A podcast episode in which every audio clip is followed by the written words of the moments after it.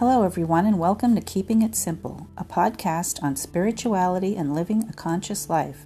My name is Karen, and I'm an intuitive, a writer, and a channeler, and you can find me at trueguiding.com. I'm recording this in February of 2021, and I have been practically snowbound for five days here in Middle Tennessee. For a couple of days, it was nice to take a break, but from day three on, I was ready to get back out there. I did make it to the grocery store one day, and I'm grateful that I have restaurants open in easy walking distance. If you are listening now, wherever you are, I hope you are warm and safe and have power. So, in this episode, I'm going to talk about receiving guidance, whether it is from within or from an outside source, such as an intuitive or a channeler or a tarot card reader. Are you truly understanding the message? I could write volumes on all the misunderstandings I had from messages and readings years ago. Here's why. Usually, when we seek out an intuitive or a tarot reader, we want to know about specific things, such as relationships, career, or where to live, for instance. This is all pretty straightforward stuff. But beyond that is usually some higher guidance that Spirit is trying to communicate to you. Since most of us are caught up in the struggles of everyday life, we take the guidance that is communicated to us and we look at it in a material world way and we apply it to our current situation. Something that can also happen is that an intuitive will pick up on your current energy field. So, if you are wondering about moving to a new location, for instance, they may describe a feeling or location from that and you will interpret it as confirmation to move. it's just a matter of maturing in our experience. Learn to ask more questions and listen. Then contemplate on the answers. Don't just jump into anything. Over time, I came to realize that most of the guidance I was receiving pertained to my soul's evolution. It knows what I am here to accomplish in this lifetime and it keeps me focused in that direction. It is, however, easy to misinterpret some of it. So, taking the example of moving, you may want to ask, what would be the outcome of my move to fill in the blank? Will I be better served to move to fill in the blank at this time? This is important because we tend to hear what we want to hear. I've had clients ask this question, and sometimes the guides say, as you wish, meaning they see no reason to interfere with your free will. It is your choice. Our guides work along with us, but we are the masters of our life. We ultimately make all the decisions and choices, even when it may not seem that way.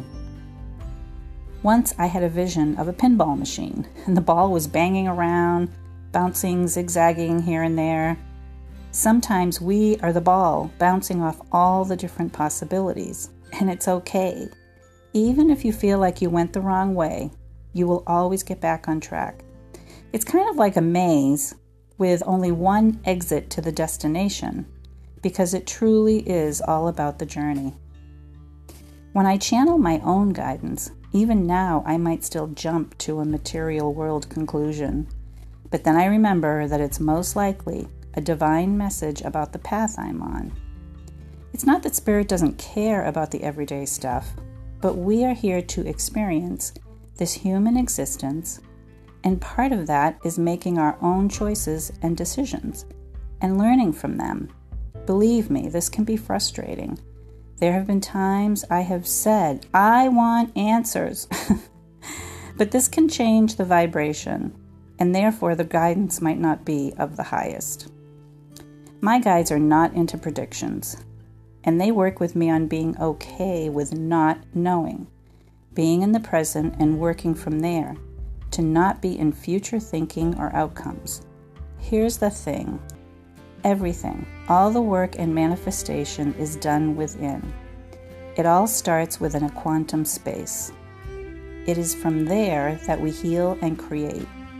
Then we wait for the physical to catch up, which I admit can be very hard at times. The timing is different for everyone, though. Some things manifest very quickly. It may be It may be that you didn't even know that it was something you had created. For example, I used to really love tree houses. I loved looking at the different photos and watching videos of them being built. I would sometimes save a photo of a favorite, but I never really thought about living in one. Until one day, when I was standing out on the deck of a new apartment, high up enough to touch the trees, and it hit me. This is my treehouse. I've mentioned before that sometimes the things we hold lightly are the ones that manifest more quickly. At one point, it was a big epiphany for me that I was trying to fix and create everything in the outer, the physical, before accomplishing it in the inner.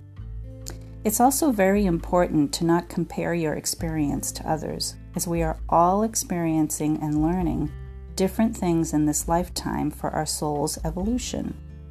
Remember, there is really no good or bad, but we experience duality here. So, something that you perceive as good or successful may not be all it seems, and something that you perceive as bad or distasteful may also not be what it seems. I'm not going to lie, a lot of this is not easy. I think a lot about what I call being in it. there are those that believe themselves to be realized but most authentic teachers, intuitives, healers, etc., are in this with you. And we want to share our experiences and what we've learned and what we're still learning and experiencing every day. We all go through phases of different emotions along the way. You've probably heard many talk about, or you have experienced yourself, the difference between being in a low vibration or a high vibration or sometimes we are just in the middle. When I'm in the flow, the sweet spot, I like to call it, I sometimes feel drunk. It's such a high feeling that I need to ground myself. And then there are times of the lower vibration when I'm battling with the emotions of the ego. I have learned to finally observe all of this, to come from the place of the observer. I watch and am aware of my ego programs. It doesn't mean I can always just switch it off, and I don't stifle the feelings either. But I catch myself to not go into putting myself down or beating myself up. I see it and I be with it. So, keeping simple may not be sounding so simple, but ultimately it is. As humans with ego, we make it much harder. We are here on a much bigger mission than just enjoying a physical life. If we keep our focus on that intention, all else falls into place. Maybe not in the timing you want, but in divine timing. So, as I near the close, here are some highlights. Don't jump to conclusions with the guidance you receive.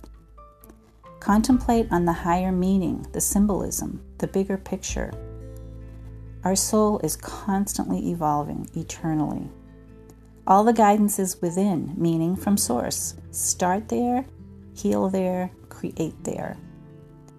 Guidance we receive is usually about our soul's evolution and the expansion of our consciousness. We can get answers on everyday issues, but pay attention and take a breath before acting. If you do hear what you want to hear and jump forward, don't worry, you will get back on track and always trust the process. I know it can be very frustrating and it can mess with your head. It takes boatloads of patience. I used to feel that if I heard, have patience, one more time, I would explode. I have also learned that if Spirit says it's right around the corner, this can mean months or maybe even years. It's really all up to us from our micro, personal, individual experience to our macro, collective experience. Please take it easy on yourself and have compassion for yourself. Don't beat yourself up. It is all happening with divine orchestration. You are the one with the you are one with the cosmos and all that is. Be excited to be on the path. Be excited to have awareness. Be excited to be part of raising the collective consciousness and to be participating in the ascension and awakening of humanity. To close, I'm going to share a poem that I channeled, and I call it Closer. Closer now than I've ever been, closer now to the me within, closer to that special place, one that time cannot erase, closer to the breath that heals, closer to the big reveal, close to being free at last, close to all within my grasp. Peace, everyone.